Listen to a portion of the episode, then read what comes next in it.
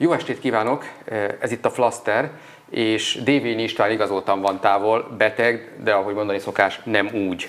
Úgyhogy most én fogom őt helyettesíteni, Szerető Szabolcs vagyok a Magyar Hang főmunkatársa, és a mai vendégek, régi barátunk és kollégánk Pápai György, újságíró, publicista, az ellensúly szerkesztője, és egyébként lapunk rendszeres állandó szerzője. Szervusz! Köszönöm az ismételt meghívást! És György Zsombor, a Magyar Hang főszerkesztője. Szervusz. Sziasztok, köszöntök mindenkit! No hát holnaptól ismét kapható a magyar hang, a címlapon egy titokzatos ember látható, hogy ki ő, gondolom majd a helyes megfejtők kapnak valamit, hogyha ezt megmondják.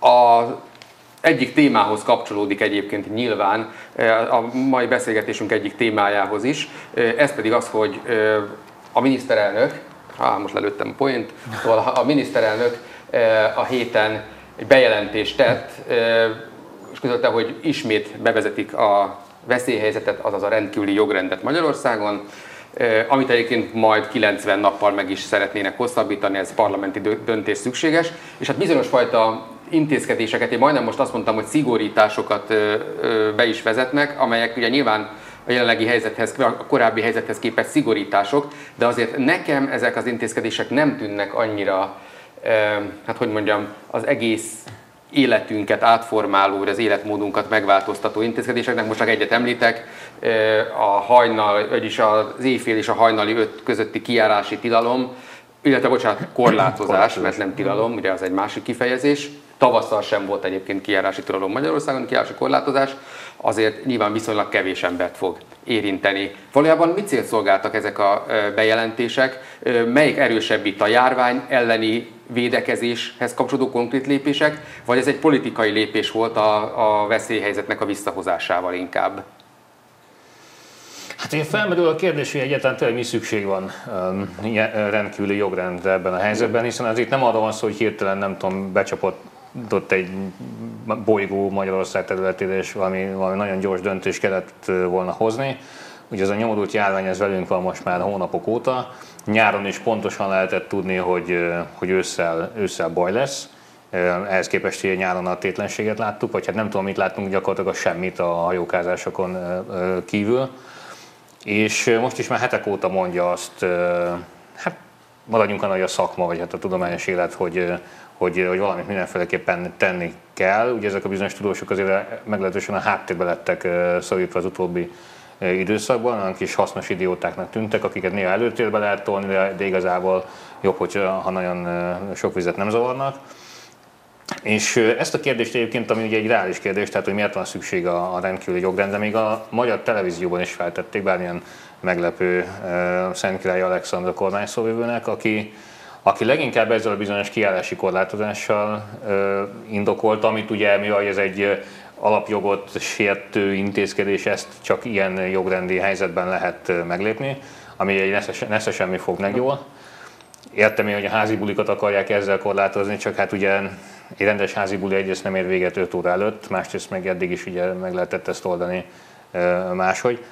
Hát igen, most vagy valaki éjfél előtt gyorsan hazamegy, vagy akkor már vagy akkor, ötig, de tehát, ja, nem kéne elviccelni persze nem, ezt a dolgot, abszolút, abszolút nem. De, de valójában de az intézkedések maguk olyanok, hogy ez a, de megmosolyogtatóak De ők hivatkoznak erre igen, tulajdonképpen. Igen. Tehát egyetlen oka van a kiállási korlátozásnak, az a 11-es kocsmazárást követő házi buliknak a Hát illetve a miniszterelnök azt mondta, hogy, hogy, hogy ugye gyorsan kell ilyenkor döntéseket és hozni, és nincs idő arra, hogy a parlament ez, adott esetben Ez volt a másik ok, amire ugye a kormányszóló is uh, hivatkozott. De ez nekem megint csak egy mondva csinált dolog, hiszen volt idő.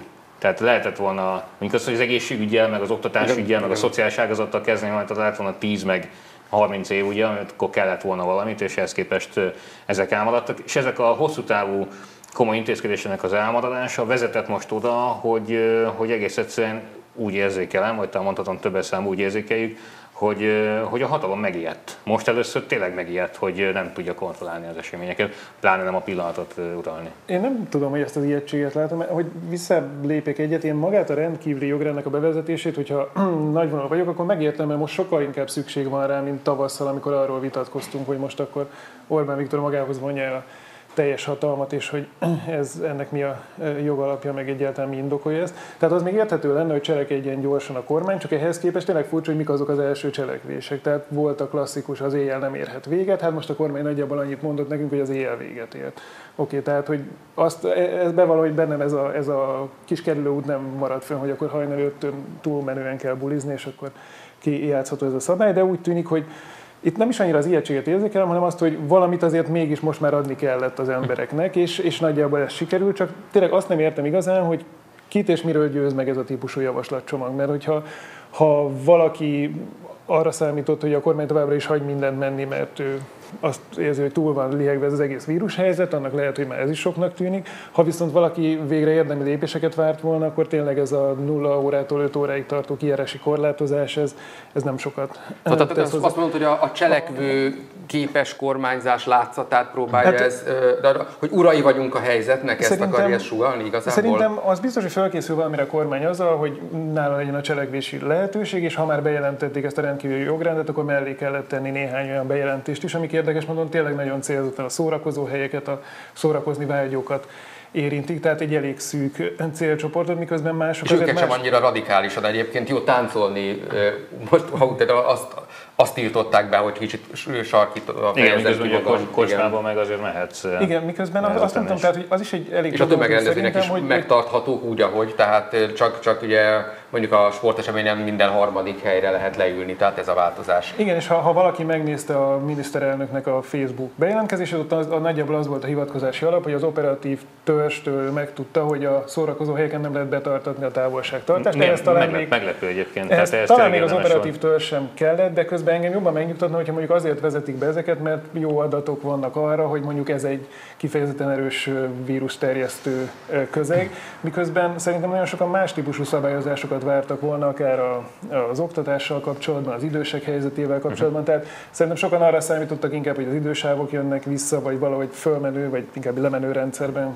aminek mondjuk, aminek mondjuk lett volna mind a kettőnek, amit említesz, akár értelme is. Hát egy Hiszen ezek olyan, olyan szituációk, amiket nehéz kerülni. Tehát, hogyha iskolás gyermeked van, akkor nyilván nem izolálhatod magad tőle, bevásárolni mégiscsak kell akár fiatal vagy akár idős. Tehát ezek, ezekhez hozzányúlni van értelme. Igen, miközben ehhez sem, és abban meg viszont neked adok igazat, hogy itt sem kifejezetten egy egy rendkívüli jogrendre volna szükség, hanem bizonyos fokú előre tervezésre. Mert azt lehetett tudni, hogy az iskola újra fog kezdődni, azt Igen. is lehetett tudni, hogy a miniszterelnöknek erős intuíciója volt már tavasszal, hogy nem kellett volna az iskolákat teljesen lezárni. Visszatekintve lehet azon vitatkozni. Na most arra szó sem esett, ugye? Ez szó sem esett, de azt lehet tudni, hogy ott azért olyan gócok alakulnak ki, amire engem állampolgárként legalábbis egy kicsit megnyugtatna az, hogyha azt tudnám, hogyha nem is kötik az orrom, de valakinek a fiókjában lapul egy olyan lebontott intézkedési terv, hogy mit kell csinálni bizonyos esetekben, de láthattuk, láthattuk, hogy ez nem így van. Tehát a hát, szeptemberben bezártak egy-két oktatási intézményt teljesen adhok módon, most sokkal vészesebb helyzetben kevesebb intézményt zárnak be, ahelyett, meg lenne pontosan határozva, hogy minek kell történnie mondjuk egy iskolában ahhoz hány megbetegedésnek, hogy ott egy osztályt hazaküldjenek, hogy egy teljes évfolyamot vagy a felső tagozatot nem tudom, mit átállítsanak digitális oktatásra. De, de annyira, annyira adhok az intézkedés, hogy a rendőrségi vezetőket nem tájékoztatták. Tehát gondoljunk abba bele, és ezt konkrétan tudom kapitányi, városi kapitány, nagyvárosi kapitányi szintől, hogy fogalmuk nem volt az egészről. És elhangzott a bejelentés, elkezdődött a tanakodás, ugye, hogy most akkor például mi a szórakozóhelynek a definíciója, mert ugye ennyi hangzott, hogy szórakozóhely, most már ugye a közönyből tudjuk többé-kevésbé, de ez nem volt világos. És a rendőrségi vezetők nem tudták, hogy tulajdonképpen mit is kellene nekik négy múlva betartatni. Hát, hogy az érintettek sem tudták, hogy mire kell felkészülni. Olyan, olyan, ez, ez nem normális dolog. Nem három hét előbb bejelent, valaki azt mondta, hogy nem tudja, hogy ő most kinyithat, vagy nem nyithat ki, mert nem tudja, hogy ő minek számít szórakozó. Tehát én nem feltétlenül a jogrend ellen foglaltam állást, mert én abszolút el tudom fogadni, hogy bizonyos helyzetekben intézkedni kell, és én emellett érveltem már tavasszal is. Tehát én a, elfogadom a szigort, hogyha ezzel, ezzel el lehet érni valamit, és ha nem tudjuk a receptet, ameddig nincs orvosi gyógymód, nincs vakcina, addig nem tudjuk, mi, a, mi más recept lenne, mint hogy, hogy bizonyos szituációkat ugye kezelni kell. Nekem azzal van a gondom, hogy az egész egy látszatintézkedésnek és egy kapkodásnak tűnik, azok után, hogy heteken, hónapokon át nem csináltak érdemben semmit. És ezért ez a rendszer most már ennyi év után kezd szerintem kiismerhetővé válni. Tehát aki azért valamennyire követi a politikát, felismer állandó típusos mozgásokat, amiket Orbán végez. Ilyen például az, hogy bár nagyon bátrak ők mind a 133-an, meg nagyon szuverének, de ezért nagyjából azt csinálják, amit Merkel. Tehát, hogy amikor Merkel két héttel ezelőtt nagyjából bejelentette, hogy Németországban szigorítani fog, akkor mi azt mondtuk, hogy na figyeljétek meg, hogy nálunk is egy-két hét, és lesz valami. Lett. Tehát, hogy azon túl persze, amit ugye szintén pontosan tudunk, hogy folyamatosan szondázzák, hogy a társadalom mit ja, akar. Eddig ugye azt, az volt a, a, a politika, hogy toljuk rá a társadalomra a felelősséget, semmi másról nem szólt a nemzeti konzultáció, hogy egyébként teljesen független attól, hogy az emberek mit, mit írtak le, mert utólag azért kiderült, hát bármi nem, nem látjuk ugye, hogy miket írtak, de amiket közöltek róla, és arról szólt, hogy az emberek azért igenis a, a, a biztonsági játékot játszanák inkább. De ehhez képest így az, az, az a kommunikáció zajlott heteken keresztül, hogy mi azt nem cselekedjük, az ország, igen, nem állt az ország, mert az emberek nem ezt akarják. Tehát kvázi, hogyha valami rosszul sikerül, akkor arra az emberek tehetnek, és nem a drága uh, uh, miniszterelnök úr. És én mégiscsak tegnap, vagy mikor kedden este egy, egy, uh, egy eléggé megtört, egy sápat, egy kifáradt, kimerült miniszterelnököt láttam. Tehát, hogyha ha, ha adunk erre, hogy, hogy a szavakon túl mi lakozik, akkor én azt érzem rajta, hogy, hogy most a rendszer, nem azt mondom, hogy megrecsen, az túlzás, de hogy, hogy, hogy elkezdett ott valami repedezni, és ezt nevezzük bizonytalanságnak a, a, az ő részükről is. És egy nagyon fontos kulcsmondat, amit, amit hangsúlyozni kell minden alkalommal, hogy kimondta Orbán Viktor azt, hogy ha a tendenciák folytatódnak, Igen akkor a magyar egészségügyi rendszer, a kórházak a teljesítőképességük, a kapacitásuk végére érhetnek. December közepén December mondod meg, hogyha az a tendencia, amit most látunk, folytatódik, és akkor... Ott is hazudott egyet Ausztriáról, mert Ausztriában sokkal jobb tendenciák vannak, mint amit ő mondott. De ez, hogy, hogy most tényleg az adatoktól független az, hogy Orbán Viktor kimond olyat, hogy baj lehet, még az abban a rendszerben, amit mégiscsak ő irányít, ural. Hát és azok után, hogy nemrég azt mondott, hogy mindenkit meg fogunk gyógyítani. Így van. Tehát, ami, ami egy ki nem kényszerített hazugság volt. Igen, miközben nekem az a furcsa, hogy tehát, hogy valahogy tényleg van egy ilyen végletesség is, ez a mindent leállítani, vagy mindent menni hagyni. Igen. Tehát, hogy pont azért is, tehát, hogy félreértés ne essék, én nem azt akarnám, hogy egy olyan típusú teljes iskola bezárás legyen Igen. például, hanem hogy pont az, hogy azokat a helyeket lehessen lokalizálni, és ott megfogni esetleg a járványgócokat, ahol kell. De ez hiányzik, de ehhez persze kellett volna előrekészülés, kontaktkutatás, megfelelő protokollok és egyebek, és ezek mind elmaradtak. A másik viszont, hogy lehet, hogy én kevésbé Orbán Viktornak a külső jegyeiből próbálom ezt kiolvasni, csak én tulajdonképpen nem értem, hogy most mit miért csinál a kormány. Ami tavasszal történt, azt pontosan érteni véltem. Nem mondom, hogy megértettem, elfogadtam is egyébek, de hogy milyen típusú játszma zajlott ott, az érthető volt, amikor egyrészt az ellenzéket akarták lehetetlen helyzetbe kényszeríteni, másrészt a kormány egy elég jól kezelhető helyzetben próbálta a járvány meg akadályozóként föltűnni. Hát emlékeztek talán, hogy volt ez a kormányzati szupercsapat, és mentek ezek a Facebook videók, ahol a, az a stáb, aki majd megállítja a járványt, ilyen meglehetősen szuperhős klisék között vonult föl, hogy ez, ez most igazából nincsen, nagyon sokáig semmi nem történt, majd, majd egy olyan intézkedés csomagot kapunk, amit valószínűleg sokkal előbb meg kellett volna, de jóval szelektáltan. De nem lehet, hogy ők végül is, ami az tavaszra történt, az hogy, az, hogy úgy reagáltak, végül is azért mindenki bizonytalan volt akkor. Mm. Tehát senki nem tudta, hogy mivel állunk szemben. Olyan sokkal okosabbak most sem vagyunk, de azért bizonyos dolgokat mm. lehet látni. Hogy ők maguk is elhitték azt, amit mondtak, hogy, hogy itt tulajdonképpen, tehát, hogy ami tavasszal történt, és tavasszal nyilván az, a, azok az is nagyon sok az a, a ember áldozat, ami, ez a, ami a járvány járt de valóban nem voltak rosszak nemzetközi összehasonlításban sem a számok Magyarországon akkor. Tehát, hogy elhitték, hogy, hogy gyakorlatilag megoldották, hogy tényleg de, győzelmet arattak. És, és... Viszont nagy szerencséje volt a, a rendszernek, persze ez nekünk is szerencsénk volt, és senki nem kívánja, hogy, hogy társadalmi katasztrófa legyen, bár most ugye már abba a, a felé haladunk. De hogy tavasszal egyszerűen ott voltak a nyugat-európai példák. Kereskedelmi, földrajzi nagyon sok okból egész egyszerűen Nyugat-Európában előbb robbant be ez a történet. Igen a síközpontok miatt. Egyszerűen azért, mert több ember fordul meg Nyugat-Európában a világ különböző pontjairól, mint Közép-Európában. Tehát egész úgy ott alakultak ki a válságocok, és volt két-három hét tanulási időszak. Tehát meg lehetett itt nálunk lépni azt, ami, ami, ami valójában nyugat-európai tanulság volt. Éppen ezért a, a nagy katasztrófát emberi tragédiák történtek, de a nagy országos szintű, nemzeti szintű katasztrófa elmaradt szerencsére. És igen, én is azt gondolom, hogy, hogy akkor elbízták magukat, plusz beszerezték jó nagy üzleti hasznot húzva rajta lélegeztetőgépeket, ezt lehetett siker kommunikálni. Nagyon, világelsők vagyunk. Világelsők vagyunk lélegeztetőgépben, nagyon ezt jó. El is, is mondta ugye el is, a miniszterelnök. El is adjuk gyorsan a felét, hiszen minek. Csak hogy, csak hogy elkezdenek olyan információk szivárogni a társadalom széles rétegei felé, amik egyszer talán összeállnak egy, egy, egy rendszeré. Most például Krekó Péterrel beszélgettünk erről, ő azt mondja, ez az idő kell, én is hajlok arra, hogy ez, ez idő kell, tehát ez nem olyan most akkor az emberek ülnek a kockás papíron mellett és írogatják, hogy na, tegnap ezt mondták, ma ezt, és akkor ez nem stimmel, de, de idővel. Szijjártó Péter hajókázása átment a társadalomba. Ugye azt mondta, mindenki maradjon otthon, ehhez képest ő elment. Lehet, hogy a Fideszes szavazó erre azt mondja, hogy megérdemli, és a mocskos, nem tudom, liberális újságíró, hogy mert oda menni, és el kellett volna sülyezteni a csónakját, de attól még az információ ott van. A lélegeztetőgépes sztoriból is szerintem elég sok átment, hogy most akkor sokat vettek, drágán vettek, eladják őket. Ott van a Hamár Szijjártó, aki tényleg demonstratíven nem hordott maszkot egészen a legutóbbi időkig. Erre tessék koronavírusos lett. Meg, hogy a másik, hogy elmennek bulizni a, a neves csávónak a kastélyába, erre megfertőződnek. Tehát, hogy egy csomó olyan kis kellemetlen, kínos dolog van, a ne hordjunk maszkot, mert csak a betegek hordjanak, odáig, hogy kötelező mindenhol a maszk. Most rajtunk nincsen, de nekem van egy friss Covid-tesztem. Szóval, hogy, és negatív. és, és egy csomó olyan kisebb-nagyobb részinformáció csorog le napi szinten már a, a társadalom felé, aminek azért lehet politikai súlya és következménye. Anélkül, hogy naív lennék, és azt gondolnám, hogy ez egy, nem egy következmények nélküli ország, de mi most itt valós félelem van, valós fenyegetettség van, és egyre többen találkoznak ezzel a, a betegséggel a szűk környezetükben is.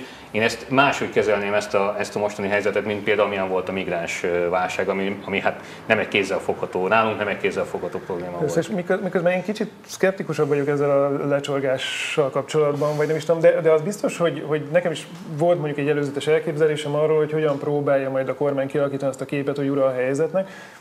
De tulajdonképpen semmi ilyesmi nem történt, pont amit említettél, hogy még maszkot sem viselt, sőt, mint egy demonstratíven nem hordták a maszkot, tehát az biztos, hogy egy olyan mintát sugároztak akár a, a társadalom felé is, hogy itt, itt nincsen igazából probléma. Innentől mindig nehezebb megmagyarázni, hogyha ha probléma lesz. Ráadásul úgy, hogy, hogy tulajdonképpen tényleg nem is került volna sokba annyit föntartani, hogy legalább egy minimumot sugározni, hogy ha, ha nem is hozzák vissza mondjuk Györfi Pád rögtön a képernyőre, de egy, egy lájtosabb maszkviselési kampány már úgy azt az érzetet keltette volna, itt úgy gondoskodva van az emberekről, amit a magyar emberek szeretnek, hogyha ha, ha gondoskodnak róluk. Ez egészen mostanáig hiányzott, sokkal inkább ez a felelősség átterítés volt, hogy hát maga a nemzeti konzultációs hivatkozási mm-hmm. alap volt arra, hogy az emberek Abszolút. így döntöttek, Igen. hogy itt menjenek a dolgok. Tehát innentől egyre nehezebb fölépíteni ezt, ráadásul ilyen típusú hát olyan mondjuk így megmosolyogtató intézkedésekkel, amelyeknek egy része tényleg valahogy, a, mintha kifejezetten a bulizókra irányulna, de lehet, hogy van egy ilyen mély tényleg tudományos tudás, amiről mi nem tudunk, hogy a, a buli az egyetlen melegágya a koronavírusnak. A másik, és azért erről is ejtsünk szót, hogy, hogy azért itt megint a főváros felé lehetett bizonyos finom szúrásokat bevinni, mert az nagyon jól látszik, hogy a, a koronavírussal kapcsolatos intézkedéseknek egy jelentős része az, az Orbánnak az ellenzékkel folytatott játszmájába illeszkedik bele, és erre hivatkozva azért már elég sok sebet kaptak hát, az önkormányzatok, most is. Az ingyenes parkolás, ami ugye bevételt veszel, ellenben azt mondta, hogy a járatokat sűríteni kell a tömegközlekedésben, az meg 20 forrással jár, és ugye, e, ugye itt Karácsony Gergely mondta azt, hogy azt látjuk, hogy az állam mit lép, mit vár, de mit tesz, mit vár az mhm. állampolgároktól, és mit vár másoktól, de ő mitben kíván ezügyben segíteni, azt, azt e, nem tudjuk. Csak bocsássatok meg, egy példát még hadd hozzak ide, és most akkor hagyjuk ezt a társadalom lecsorgást, de de szerintem egy fontos példa, amire kívánkozik, az oltás. Ugye most az influenza elleni oltás az, ami ugye reálisan, tudományosan létezik. Azt mondta Müller Cecília, hogy aki oltakozni kíván, az fog tudni oltakozni. Ugye Orbán Viktor utána demonstratíve beoltotta magát, és kínos volt, mert utána az orvosok megírták, hogy rosszul adták be neki, tehát nem úgy kell, nem így a hájat összehúzva, hanem izomba. Ez kb. annyira ciki, mint amikor ugye a, a korányiban a főigazgatóval találkozott, és ugye még a főigazgató is rosszul viselte a maszkot, túl az, hogy le volt omolva a csempe, meg kín volt a liften üzemen kívül, tehát ugye abban a képben is minden benne volt. Ebben az Orbán Viktor oltakozásában is elég sok minden benne volt a rosszul beadott oltással együtt, de most a valóság az, hogy egyszerűen nincs elég oltás. Tehát, hogy, hogy elég nézni a, a, a Facebookos csoportokat, és ott megint csak ugye a társadalomról és társadalom tömegéről beszélünk, akkor különböző csoportokban felteszik a kérdést, hogy nálatok a 11. kerületben van még oltás? Nincs már oltás. És nálatok nem tudom, ilyen és olyan városban van? Nincsen. Tehát az előtt, hogy azt ígérték, hogy lesz, nincs, és ez most az influenza oltás, és ugye mindenki, az egész világ azt várja, hogy mikor lesz a járvány ellenoltás, mármint a, a, a koronavírus ellen. Igen. oltás, és azt ígérik, hogy majd valamikor tavasszal talán, vagy ki tudja mikor, de hogy higgyen az átlag állampolgár, hogy higgyen az, akár az újságíró, vagy az elemző a rendszerben, amikor folyamatosan azt tapasztaljuk, hogy, hogy nem, a rendszerre nem megbízható, már nem, a, nem az orvosok nem megbízhatók feltétlenül, hanem arról van szó, hogy a, amit a politika ígér, hogy így és így fog működni a gépezet, arról sorra bebizonyosodik, hogy nem, nem működik. Ráadásul szerintem, amit az állampolgár nagyon könnyen érzékel, az a következetlenség. Tehát Igen. meg az intézkedéseknek a, a tehát ha, ha a járványt meg akarjuk fékezni, mondjuk tényleg az ingyenes parkolás az, az, az, az összefüggés azért nem olyan nyilvánvaló, értem, hogy kevesebben menjenek tömegközlekedésre, de akkor is ezt, tehát én már találkoztam azzal, most ez egy személyes történet, hogy, hogy, hogy egy szerelőnek kellett volna hozzá érkeznie, és egyúttal föl, fölhívott, hogy, hogy nem tud jönni, mert egész egyszerűen nem olyan az utcában, ahol lakom, hanem a környéken sem tud parkolni. E, és, és tehát nem, nem tud mit csinálni, mert valamit hoznia is kell, tehát nem tudom félvároson uh-huh. átgyalogolni, tehát, és nem tudja leállítani ott az autóját. Tehát ez, és nyilván érzékelik az emberek azt a következetlenséget is, hogy, hogy, tehát, hogy a, a, a foci meccset, a sportrendezvényt, azt egész, arra egész egyszerűen más szabályok vonatkoztak, és bizonyos még ma is vonatkoznak, mint más rendezvények. Látjuk, itt a zeneipart, az például könnyedén, ugye nyár végén ö, ö, bajra tették. A, a, sport meg mehetett tovább, és nem volt erre értelmes magyarázat, mert amit Gulyás Gergely mondott, azt inkább ne is idézzük fel. Az alkohol? Igen, igen, ott nem isznak, hát tehát ez, ez, ez volt a úgymond magyarázat. Amit egyébként még szintén ugye, fontosnak tart nyilván a kormányzatokat, ez teljesen logikus, hogy, hogy most, amikor a második hullám érkezett, akkor arra is hivatkoztak, ugye, hogy a nemzeti konzultáció alapján, hogy az emberek nem szeretnék, hogyha leállna az ország, hiszen, és ezt már én mondom, ön teszem hozzá, ez nyilván a gazdaságra nézve roppant kellemetlen. Már az első hullám is, ugye az adatokból aztán kiderült, hogy mind a költségvetés, mind a gazdasági növekedést rendkívül kellemetlenül érintette, de ti hogy látjátok, hogy ez, ez ebből, tehát látszik-e valami fajta olyan elképzelés a kormányon belül, Látjuk, hogy van otthonteremtési támogatás, most ugye a gazdaságvédelmi akciócsoport is van, de hogy, de hogy látszik valami olyan, olyan terv, mert látszik, hogy ez a probléma azért elég sokáig még velünk lesz. Tehát ez, ha, ha megjön a vakcina, még valószínűleg a gazdaság azután is viszonylag későn fog ugyanazon a szinten pörögni, ahol most, ha egyáltalán fog. Meg hát ha egyáltalán szükség van erre, az egy másik kérdés. De hát engem már vele. az nem tesz bizakodó ebben az ügyben, hogy, és ezt megint érintettük az előbb, hogy hoznak még egy konkrét rendelkezést, ami érint egy meghatározott kör, de ez nincsen hozzá kapcsolat, hogy egyrészt az érintettek előre tudnának róla, másrészt, hogy hozzá lenne rendelve az, hogy ha, ha bizonyos tevékenységeket, meg bevételszerzési lehetőségeket gyakorlatilag az állam lehetetlenít el, ezeket hogyan kompenzálja. Tehát, hogy sokkal inkább bizakodnék bármiféle ilyen stratégiai gondolkodásban, hogyha mondjuk ezeken a területeken ezt lehetne látni. Tehát az, az biztos, hogy, hogy megvannak azok a, az intézkedések, amelyek tehát, hogy fölpörgetnek egyes szegmenseit a, a gazdaságnak, csak itt, itt megint egy kicsit akkor szkeptikusabb vagyok a Leszti Várgással kapcsolatban, itt nem az információkéval, hát hanem azzal, igen. hogy ha, ha mondjuk most tényleg jövőre mindenki, minden család hirtelen elkezd felújítani, és nyilván ezt még magasabb áron is fogják az állami támogatásnak köszönhetően végezni, hogy, hogy az ilyen típusú beavatkozások a gazdaság egészét fogják akkor húzni, amikor sokan azért tényleg az állásukat vesztik el, és jóval kevesebb pénzt tudnak a gazdaságba vásárlóként beforgatni. Hát egyébként ugye most a te példáddal reagálják elsőként a parkolásra. Értem, hogy ez egy viszonylag bonyolult informatikai fejlesztést igényelne optimális esetben, de hát tavasz óta megint csak lett volna idő. Miért ne lehetne egy olyan rendszert bevezetni, hogy azon, hogy valaki a saját lakóhelyek környezetében ugye ingyen parkolhat, vagy most is, vagy eleve, mondjuk megjelölhetne még egy helyszínt, ami mondjuk alapesetben a munkahelyének a parkolási zónája, ahol mondjuk szintén ebben a válsághelyzetben mondjuk ingyen parkol, de nem azt jelenti, hogy bárhol a városban. Mert hogy arról beszélünk, ugye, hogy a, például a munkába járást ezzel könnyítsük, hogy biztonságosabbá tegyük, hogy autóval bemehetsz és ingyen parkolhatsz. Oké, okay, akkor abban a zónában parkolj ingyen, nem azt jelenti, hogy a belvárosban is bárhol megállhatsz. Ez most lehet, hogy apróságnak tűnik, de ilyesmin én elgondolkodnék, lett volna rá idő, hogy, hogy ezt valahogy ennek a rendszerét kidolgozzák. Szó nem volt róla, mert nem a megoldás a lényeg, hanem ahogy mondtátok is, az a lényeg ebben az esetben, hogy Budapesttel, vagy más nagy, esetlegesen ellenzéki vezetősű nagyvárossal, ahol van parkolási díj, kiszúrjanak. Egyébként meg ugye azt hallgatjuk hosszú évek óta, hogy a magyar gazdaság a szárnyal, hasít, válságálló, válságálló minden gránitszilárdságú, nem csak az alaptörvény, hanem, hanem minden egyéb, amit, amit kiépítettek. Ehhez képest már tavasszal is a, a leggyengébb válságkezelő programot indították el. Nagy szavak persze voltak, de a valóság az, az, az ehhez képest semmi se volt. Megint csak lehetett volna dolgozni a részleteken. Tehát amikor én azt mondom, hogy a szigor jó és szükséges, nem úgy jó, hogy élvezzük, hanem hogy, hogy a, a válság elhárítása szempontjából jó és szükségszerű, Amellett azt is mondom, hogy nyilvánvalóan nem szólt fűnyíró elvet alkalmazni. Tehát amikor például kitalálták azt, hogy a barkásboltok meg a fa, faárudák is háromkor zárjanak be, az egy baromság volt, hiszen semmi értelme van neked, gerendára van szükséged, mert éppen építkezel, akkor így is úgy is el fogsz menni és meg fogod venni, mert, mert kell. Most ez egy szélsőséges példa, de ez, ez egy arra, ami, ahol nem kell szigorítani. Ugye? És mégis, mégis ugye nehéz helyzetbe hoztak vállalkozásokat lett volna idő stratégiát alkotni. Nem látjuk ezt a stratégiát. Nem látjuk. Igen, tulajdonképpen tényleg ez a, a nehéz kérdés, mert itt most lehet sok mindenem vitatkozni, hogy mi, mi nyilván teljesen elfogultan bírálunk mindent, amit a kormány csinál, de azért tényleg érdekelne, hogy, hogy a, a kormánypárti szavazók, vagy a kormány támogatói tudnak-e mondani egyetlen olyan dolgot, amit ez a kormány úgy tett, hogy abból indult ki, hogy megváltozik az életünk, és másképpen fogunk élni a járvány hatására, és kitalált egy olyan dolgot az életnek egyetlen szeletére, ami kifejezetten ehhez a megváltozott valósághoz alkalmazkodik.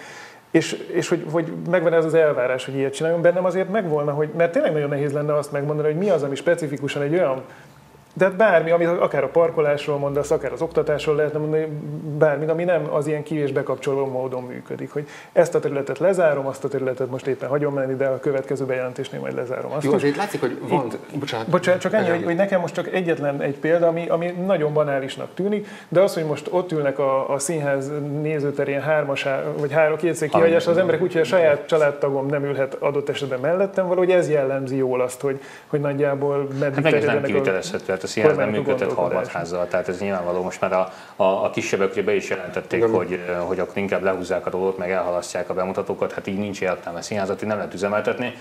De megint csak azt mondom, hogy ez lehet, hogy szükségszerű. Tehát mi sem mentünk el, pedig volt jegyünk színházi előadást, mert azt mondtuk, hogy nem érezzük biztonságosnak, és nem is váltattuk vissza a jegyet egyébként, mert azt mondtuk, hogy ezzel viszont támogatjuk a színházat, hogy inkább hagyjuk be, elbukni, vagy elveszni azt a, azt a, a, a jegyet. Most egyébként vannak olyan pozitívnak mondható kezdeményezések, hogy majd uh, ugye televíziós vagy, vagy, vagy online közvetítés letesznek át bemutatókat vagy hát ami nyilván nem egy, nem egy egészséges dolog, de mondjuk ez lehet akár egy, egy, egy pozitív kezdeményezés, és akkor a garázs színházként így esetleg lehet valami fajta támogatást nyújtani a, a, a színházaknak. Csak én azt szeretném, hogyha például tényleg kiállnának a felelős vezető politikusok, és ezeket is sorra elmondanák, hogy igen, ilyen és ilyen eszközökkel fogjuk a kultúrát, a vállalkozásokat és így tovább segíteni. Itt Ez nem állt össze rendszerre. Még egy utolsó kérdés ebben a témában, hogy mondtad, hogy, hogy nem látod azt a speciális intézkedést, ami kifejezetten arra Talán az, az időseknek bevezetett idő, idősávot az egyetlen, ami most... Igen, de most ami a gazdaságra vonatkozik. Tehát, ugye, de itt látszik, hogy azért van ha most, most mind a két oldalt felevel egy kicsit egy filozófiai különbség az ellenzék és a kormány oldal gondolkodása között. Ugye az ellenzék azt, azt mondja, hogy, hogy igen, itt közvetlenül az embereket kellene támogatni, mondjuk például itt az alapjövedelem felvetődik most, ismét ezt nagyon erősen elutasítja a Fidesz. A Fidesz azt mondja, a kormány azt mondja, hogy, hogy nem, ők, ők, ők a munkahelyeket akarják megvédeni, és, és ezért például továbbra is mereven ragaszkodnak a, a legrövidebb álláskeresési járadékra való jogosultsági időszakhoz, ami Magyarországon van, ugye ez a három hónap. Most éppen egyébként Parrag László mondta, hogy nem értene egyet eznek ennek a meghosszabbításával, mert hogy ugye a miniszterelnök ezt is megígérte annak idején, hogy aki elveszíti a munkáját a, ennek következtében annak mind, mind lesz. Hát nem tudom az összesítés hogy áll, meg van, van-e olyan, aki esetleg hát, ez mégsem érint. Milyen minőségű Igen, meg hogy, meg hogy milyen minőségű munkát. Tehát, hogy ők, és akkor már azt mondja, hogy ők a beruházásokat támogatják, és majd már hallottam olyan nyilatkozatot, hogy majd a jövő év elején, vagy valamikor tavasszal, majd ennek már látni is fog az eredménye, hogy ebben a vitában, ami mondom még egyszer, mondom, kicsit túlozva két gazdaságpolitikai koncepció vagy társadalom felfogásnak a vitája, bár ez így nem nagyon jelenik meg, csak így közlemények formájában leginkább, hogy, hogy egyébként érdemese valóban egy ilyen baloldali megoldások fele elmozdulni, mondjuk itt az alapjövedelem vagy valami hasonló, tehát egy olyan a támogatási rendszer, ami legalább átmenetileg valamilyen segítséget nyújt azoknak, akik kellemetlen helyzetbe hoz ez a, ez a, ez a, ez a vírushelyzet. Vagy a kormánynak van igaza, hogy hát meg tudja védeni a munkahelyeket, és nincs itt tulajdonképpen semmilyen probléma. Hát még nem tudom, hogy az alapjövedelmet érdemes-e ide, ide sorolni. Tudom, hogy ezt megteszik, meg leginkább a párbeszéd részéről zajlik ez a e, fajta kommunikáció. Nem biztos, hogy az pont egy járvány idején érdemes kipróbálni, de hát is ezt munkanélküli segélynek is lehetne nevezni, vagy, vagy, vagy olyan Igen. munkakeresési különféle támogatási formáknak, amik alapvetően léteznek, csak hogy ezeket vissza nyírbálták. Én nagyon szeretnék választ kapni például arra, hogy jövő évtől nincs azon nagyon messze, akkor pontosan hogy is alakulnak a kataszabályok, ugye? Tehát mondjuk egy vállalkozásnak a stabilitását mindenfajta pénzbefektetés nélkül lehetne erősíteni azzal, hogyha tudnák azt világosan például a könyvelőink, hogy mondjuk januártól milyen szabályok lesznek érvényesek. Tehát, hogy ilyen, itt indul a probléma, és akkor nem költött el a, a, az állam egyetlen fillért sem. Mondjuk, és ez megint csak Parag Lászlóról szól, aki ugye a nagy híve a, a, a kataszigorításnak, nem biztos, hogy most ő a legjobb gazdasági tanácsadó ilyenkor, amikor tényleg a, az emberben kellene gondolkodni. Nem feltétlenül nevezem ez baloldali gazdaságpolitikának, de mindegy is, hogy, hogy, hogy minek nevezük, az biztos, hogy az emberre kell fókuszálni, és hogyha van pénz, akkor általában van, akkor, akkor igenis, igenis azt kell ösztönözni, hogy a vállalkozások ne dőljenek be. Mert sokkal olcsó még mindig most életben tartani cégeket, mint sem utána nulláról újépíteni, mert az gyakorlatilag, gyakorlatilag lehetetlen mi is munkaadók vagyunk, tapasztaltuk, hogy tavasszal a, az a támogatási rendszer, amit bevezettek, és, és mekkora ö, sikerpropaganda volt körülötte, az például mi esetünkben gyakorlatilag semmit nem jelentett, minimális kedvezményeket jelentett. Mi nem panaszkodunk, mert hál' Istennek minket nem sújtott ez a, ez a válság olyan nagyon. De másokat igen. És nem látják igazából a, a, azt, hogy merre van az előre. Tehát az, az biztos, hogy most az alapjövedelemben én sem mennék nagyon bele, de az látszik, és ez, ez nem feltétlenül Magyarországon, hanem inkább nyugat-európai kitekintésben, hogy azért olyan megoldásokról kezdtek el komolyan gondolkodni, ami előtte azért tényleg így a, vagy a politikai science fiction kategóriába tartozott, vagy, vagy tényleg nagyon mondjuk a, a margókon létezett akár az alapjövedelem is, hogy ez, ha, ha nem is egy teljesen állandóan megtartott formában, de hogy legalábbis időlegesen létezen. Tehát pont ez a fajta másképp gondolkodás, ez szerintem nem nagyon jelentkezik sem a, a, a, a kormány oldalon, sem az ellenzéki oldalon, ha csak nem a, az ilyen radikálisabb megoldásokra gondolunk, mint hogy van egy viszonylag alacsonyra mért párt, amelyik, amelyik bedobja az alapjövedelmet, de hát az meg eddig is bedobta. Tehát, tehát igazából ez a fajta gondolkodás nem nagyon jellemző. Én, én azt, és az a baj, hogy tehát sajnos mindig ugyanoda jut vissza az ember ismétli magát, hogy amikor olyanokról vitatkozunk, hogy milyen típusú nagyívű megoldások kellenének, akkor, akkor mindig oda jutunk vissza, hogy, hogy jó, de, de tényleg a kormány azokat a szektorokat sem kompenzálja megfelelően, amiknek a működését ő maga zárja le. Tehát szerintem itt, itt kezdődnek az alapvető problémák, hogy most mindenféle ideológiai síkról leterelve ezt a vitát, azt lehet mondani, hogy, hogy szerintem tényleg valahogy az a, az a típusú előre gondolkodás nem jelenik itt meg, hogy ha én, én kettőt lépek a, előre, akkor, akkor azt, az hova fog vezetni. Tehát itt szerintem, és valahol tényleg az a, én azt érzem itt ebben az egész helyzetben, hogy a kormány azért nagyon erősen és nagyon sokáig arra törekedett, hogy kövesse az embereknek a, az útmutatását. Igen, Most nagyon leegyszerűsítve számítom, amikor márciusban elkezdték az emberek kivenni az iskolából maguktól a gyerekéget, akkor lezárta az iskolákat. Amikor június elején már szerettek volna kiszabadulni a karantén fogságából, akkor kiengedte őket. És továbbra is én leginkább azt érzem, hogy mintha ha most a, a kormány nem kapna egyértelmű útmutatásokat a társadalomtól, mert meglehetősen széttartóak azok az elképzelések, amit az emberek akarnak, szeretnének minél szabadabbak lenni, de szeretnének közben nem megbetegedni. És, és tényleg ez érződik, hogy mintha erre nem lett volna felkészülve a Fidesz, hogy, hogy neki legyen egy egyértelmű hát, ide, ide kellene valódi államférfiúi nagyság, ami nem mindent abban mér le, hogy akkor a századvég elemző szerint ez nekünk mennyire jó vagy nem jó. Igen, Tehát akkor egy, egy, egy erő, egy politikus, egy párt kizárólag abba kapaszkodik, hogy az ő hatalma maradását biztosítsa. Nyilván a világon mindenhol ez a célja egy politikerőnek, hogy hatalmon tudja maradni, de amikor ennyire pervez módon kapaszkodik már bele a, a, a, a kormány kerékbe, akkor ezt eredményezi. Hát igen, hogy, hogyha a századvég mérés ekkora hát, cselekvési teret tesz lehetővé, hogy éjféltől ötig ne lehessen hát, kimenni, ott azért nagyon nagy probléma. Hát itt azért a cselekvési tervet most már valóban a, a vírus terjedésének kellene diktálnia, tehát ez, ez, egy, ez egy olyan tényező, amit nem nagyon befolyásolnak ezek a közhangulatot mérő felmérések. Rövid időnk van, és azt hiszem ezt a témát nem mondom, hogy kiveséztük, mert nyilván végtelenség lehetne róla beszélni, és sajnos fogunk is róla még, ebben és más műsorokban is. Abban a kicsit kellemetlen helyzetben vagyunk, hogy most úgy, amikor ezt a műsort felveszünk, ezt a kulisszatitkot elárulhatom, olyan most épp olyan délután négy óra körül van, és amikor készültem és megnéztem a híreket, akkor még mindig nem tudok győztest hirdetni, vagy nem tudtunk győztest hirdetni, hogy ki nyerte az amerikai elnökválasztást.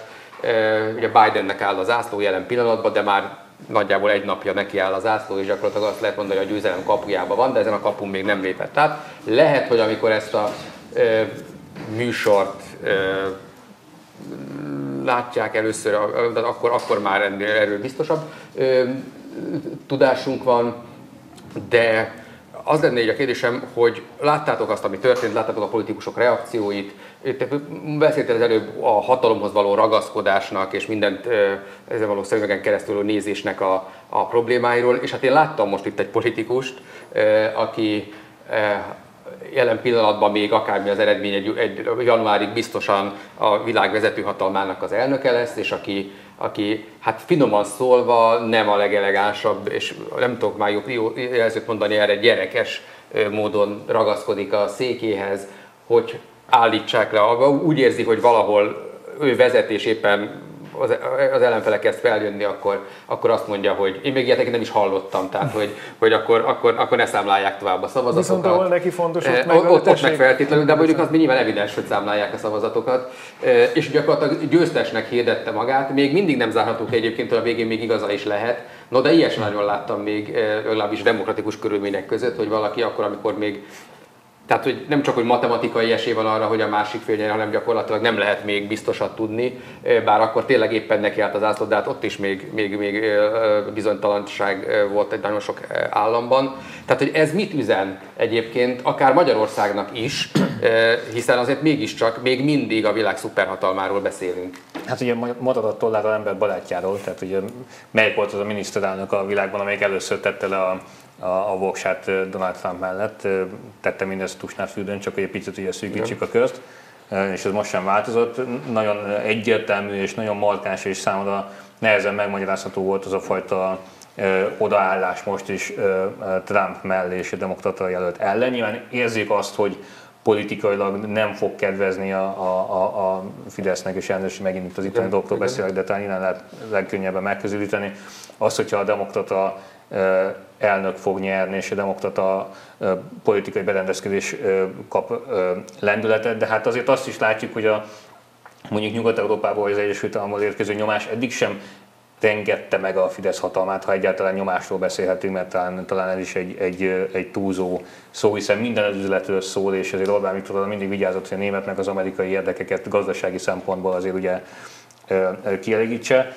Alapvetően a kérdésedre válaszolni, ez egy szörnyű helyzet, és eszembe jutott az a néhány hónap ezelőtti hír, ami kiszárgott a Fehérházból, hogy mennyire életveszélyes a külpolitika, hogy különböző dokumentumokat úgy kallódnak a Trumpnak az asztalán, hogy éppen milyen fajta nemzetközi szerződéseket kéne aláírni, nem aláírni, nem tudom, na, nagy döntéseket meghozni és hogy a különféle eh, nyilván nála sokkal jobban képzett és értelmesebb tanácsadók és eh, asszisztensek és egyebek ugye hogyan eh, dugnak el, előle papírokat, vagy éppen tesznek elé attól függően, hogy, hogy, hogy mire van szükség, mert, mert életveszélyes, ahogy lavírozik. Az az egy menti a helyzetet, hogy maga az amerikai berendezkedés, a politikai berendezkedés, az ottani demokratikus berendezkedés mindig annyira erős és annyira nagy hangsúly van az intézményeken, hogy, hogy ez egy pici, pici fajt védelmet jelentett a, a, az elnök álmokfutásaihoz képest.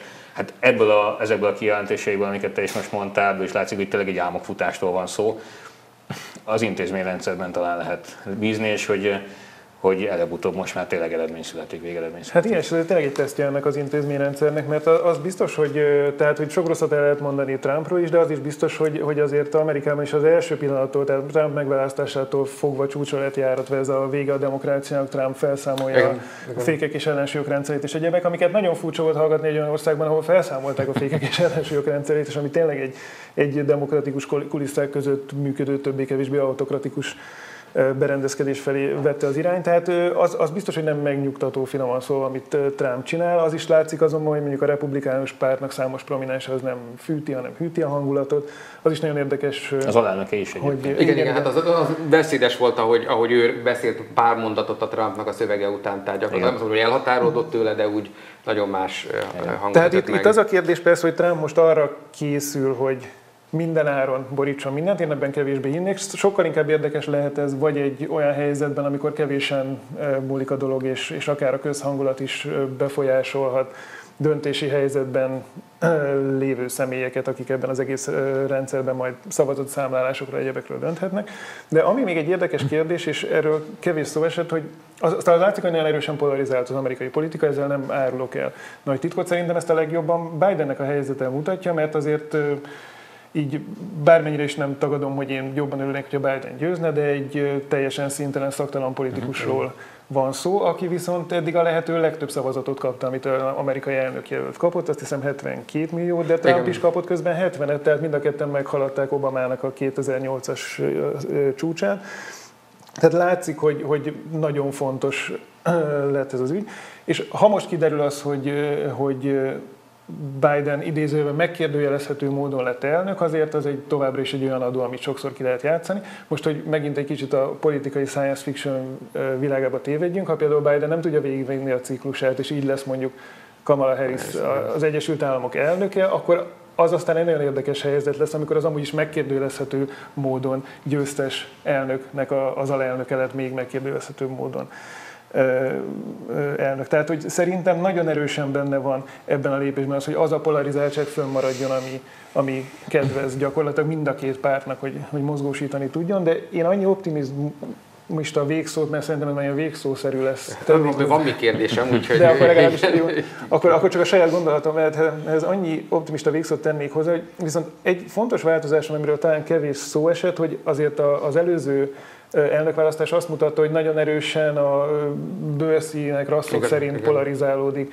meg egyáltalán identitások szerint az amerikai politika. Itt azért történt némi számomra a pozitívnak tűnő elmozdulás. Egyrészt Trump is érdekes, hogy jóval nagyobb mértékben tudott különböző kisebbségi szavazatokat behúzni, különösen a, a latinó szavazók körében látszik ez, és hát Bidennek az előnye meg abból származik jelentős részben, hogy azok a rozsdővezeti államok, amik múltkor a Trumpra szavaztak, ott a, a kék galléros fehér munkásság az kezd visszatérni a demokratákhoz. Tehát egy kicsit kezd kiegyenlítődni az a számomra nagyon riasztó és, és minden szempontból rossznak tűnő tendencia, hogy ennyire ezek a... Tehát akkor lehet csillapítani hosszabb távon azt, a, azt az indulatot. Nyilván egy ilyen, egy ilyen, egy, pláne egy ilyen kiélezett versenyben ez nagyon elő, elő, előtör. Nyilván a, a Trump által fűtött radikálisoknak látjuk az akciót, de látjuk a másik oldalon is ugye a, a, mondjuk a BLM mozgalomnak a, a tevékenységét, tehát az is, mind, azért legyünk méltányosak, tehát mind a kettő egy, egy szélsőséges radikális ö, megnyilvánulásokkal rendelkező ö, mozgalom, tehát egyik sem a társadalmi béke irányába hat. csúnyán hangzó fogalmakat fogok most használni, de, de mintha most egy kicsit az identitás politikával szemben a hát rossz szó, de mondjuk az osztálypolitika kellene, kezdene felül kerekedni, egyszerűen nagyon sokszor tényleg gazdasági érdekek alapján szavaztak sokan, tehát nyilván akik bármit is gondoltak Trumpról, azért nyilván a, a fehér munkásosztály részét hazavágta ott is. A, a, a, a vírus helyzet elégedetlenek voltak, és, és látták azt, hogy nem jött meg a rozsdölvezetbe az, amit Trump ígért, akkor ezek szerint a, az ellenfelére szólnak, mintha, mintha egy kicsit itt lenne némi elmozdulás. Én nem bánnám, hogyha például ez a, mert nagyon sokan mondják, hogy ha majd megdől Trump a populizmus egyik fő bástyája, akkor az begyűrűzik hozzánk is, meg egyébek. Én nem táplálok ezzel szemben nagy reményeket, viszont az nem lenne rossz, hogy legalább ebben bízhatna az ember, hogy ezek a nagyon erősen identitás szerint politizált, polarizált viták, ha elkezdenek máshol is enyhülni, akkor talán mi is majd egyszer számítunk. Igen, egyébként érdekes, hogy hozzánk leginkább, ha már politikai ideológia meg iránymutatás, akkor nem is feltétlenül az Egyesült Államok felől jöttek be ezek az impulzusok, hanem Izrael felől. Tehát az ugye a fő tanácsadói bázis, ez főleg az a Netanyahu környezetéből származik, és Orbán maga sem tagadja a legnagyobb hatással rá egyébként izraeli gondolkodók vannak.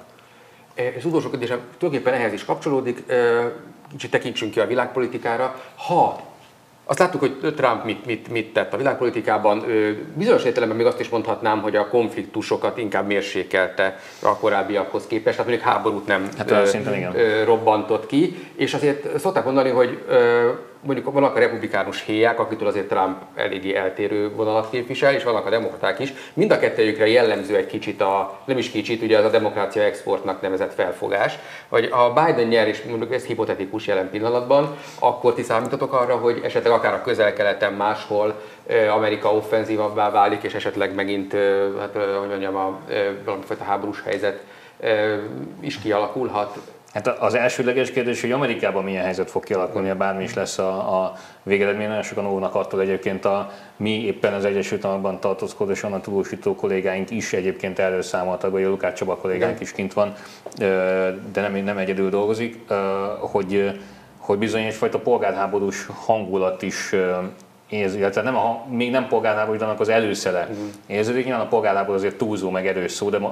de az, hogy súlyos zavargások törhetnek ki, ez benne van a, a pakliban, akármennyire is elfogadjuk azt, amiről, amiről a Gyuri beszélt előbb, hogy ha talán csillapodni látszanak bizonyos, bizonyos feszültségek, ezeket azért könnyű, könnyű szítani. És erre is látunk azért erőket. A, a nagy politika terén én, én nem gondolom, hogy, hogy, a, hogy a háborúskodás érdeke lenne az Egyesült Államoknak. Trump nem indított háborút, de, de nem is kezelte igazán jól a nemzetközi politikát. Ugye nekem nagy dobása az Észak-Koreának a kvázi pacifikálása lett volna, ami ugye szintén, ha már science fiction szó elhangzott, akkor, akkor ugye abba illeszkedik, ezek a tárgyalások ugye megszakadtak. Irán ugye a nagy kérdés, ott azért ugye húzogatta a, a az ajatollakok bajszát, ugye Trump, és azért szerintem ez kellett némi, a gondviselő némi segítsége is, meg, meg, meg a jó szerencse, hogy nem, nem eszkalálódott ez a helyzet. Egy Irán, mert ha már ugye háborús veszély, akkor itt Iránról igen. lehet beszélni. Irán azért egy, igen-igen nagy falat. Valójában sem, semmi nem indokolja azt, hogy, hogy háború induljon Irán ellen, milyen alapon. Tehát milyen, milyen alapon uh, indulhatna. Szerintem azt mindenki érzi, és tudja maga Trump is, csak, csak ő ugye harsány típus hogy, hogy ez egy beláthatatlan következményekkel járó háború. Most az elemzők, például az üzemanyagárakat figyelő elemzők egyfajta megnyugvásra számítanak arra, hogy Irán is jobban bekerül majd a, globális piac szereplői közé. Már most érezhető egyébként egy átcsökkenés például az üzemanyagárak terén. Tehát én nem hiszem, hogy reálisan bárki abban gondolkodhat, legalábbis nagyon remélem, hogy nem gondolkodik abban, hogy ezeket a nemzetközi feszültségeket tovább érezze.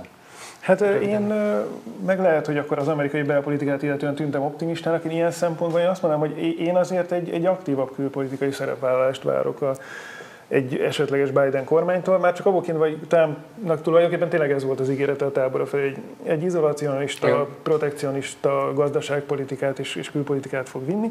Ő nagyjából szerintem ezt, ezt teljesítette, és, és ehhez mértem még voltak is bizonyos nemzetközi eredményei. Itt biztos, hogy lesz egyfajta elmozdulás, csak ezt is nagyon nehéz megítélni, hogy ezt most, most csak héjaságként látjuk, és a, az Egyesült Államok saját önérdekének érvényesítéseként. Mert azért azt, azt se felejtsük el, hogy, hogy a Magyar, Magyarországot is, meg egyáltalán Európát is nagyon hátrányosan is érintette, vagy érintheti bizonyos helyzetekben a Trumpi ö, politikai felfogás, amely például a nato a szerepét leértékeli.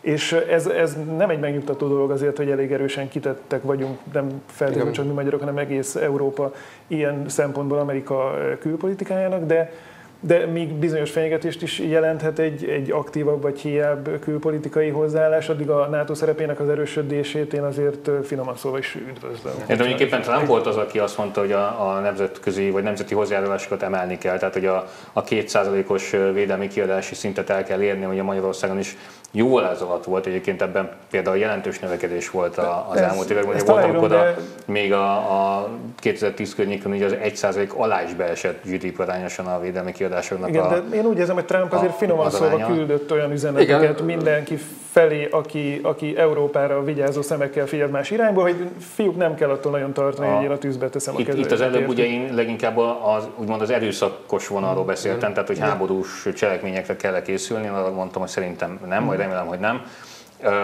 Az tény, hogy, hogy Trump leértékelte az amerikán kívüli világot, nem foglalkozott vele érdemben. Ugye voltak is régen ilyen gúnyrazok, hogy mit tudnak az amerikai iskolások a világ többi részéről, és akkor ráírták nem tudom, Afrikára egy üres terület, még tudom, ezek ilyen karikatúrák voltak csak, de ezt valamennyire Trump meg is valósította, tehát ő Európával sem foglalkozott érdemben, annyira érdekelte, hogy, hogy üzletileg jól jöjjön ki belőle a, az ország. Erről szóltak ugye a, a vámviták, meg a, a kereskedelmi egyezmények, de őt különösebben Európa vagy a világ többi része bármilyen más szempontból, ami a gazdaságon túl van, nem igazán érdekel. Hát de mondjuk valószínűleg Bidennek a tanácsadói körét sem Európa fogja elsősorban érdekelni, hanem Kína. És, és itt, itt van az a nehéz helyzet, hogy Kínával kapcsolatban valószínűleg két hibát lehet elkövetni, hogyha alulértékeljük a kínai veszélyt, meg ha túlértékeljük. Tehát mind a kettőbe belecsúszhat szerintem az Egyesült Államok, akkor is, hogyha nem foglalkozik érdemben. És lehet egy harmadik hibát is elkövettem, amit Trump csinált, hogy ott adózik, ugye, az is egy elég súlyos dolog, és most akkor autokatabondól lezárom a beszélgetést azzal a megjegyzéssel, hogy egy, egy valami változás biztos lesz, hogyha elnök, elnökváltás van. Ugye szimbolikus is ez, hogy éppen most lett hatályos, hogy Amerika kilép ugye a Párizsi klíma egyezményből, Biden megígérte, hogy visszatér Amerika ide, hogyha ő lesz az elnök. Hát nagyon szépen köszönöm a részét, tehát nagyon szépen köszönjük a figyelmet. Itt mi mást is mondhatnék, Isten óvja Amerikát, Isten óvja Magyarországot. Viszontlátásra. Köszönjük. Köszönjük.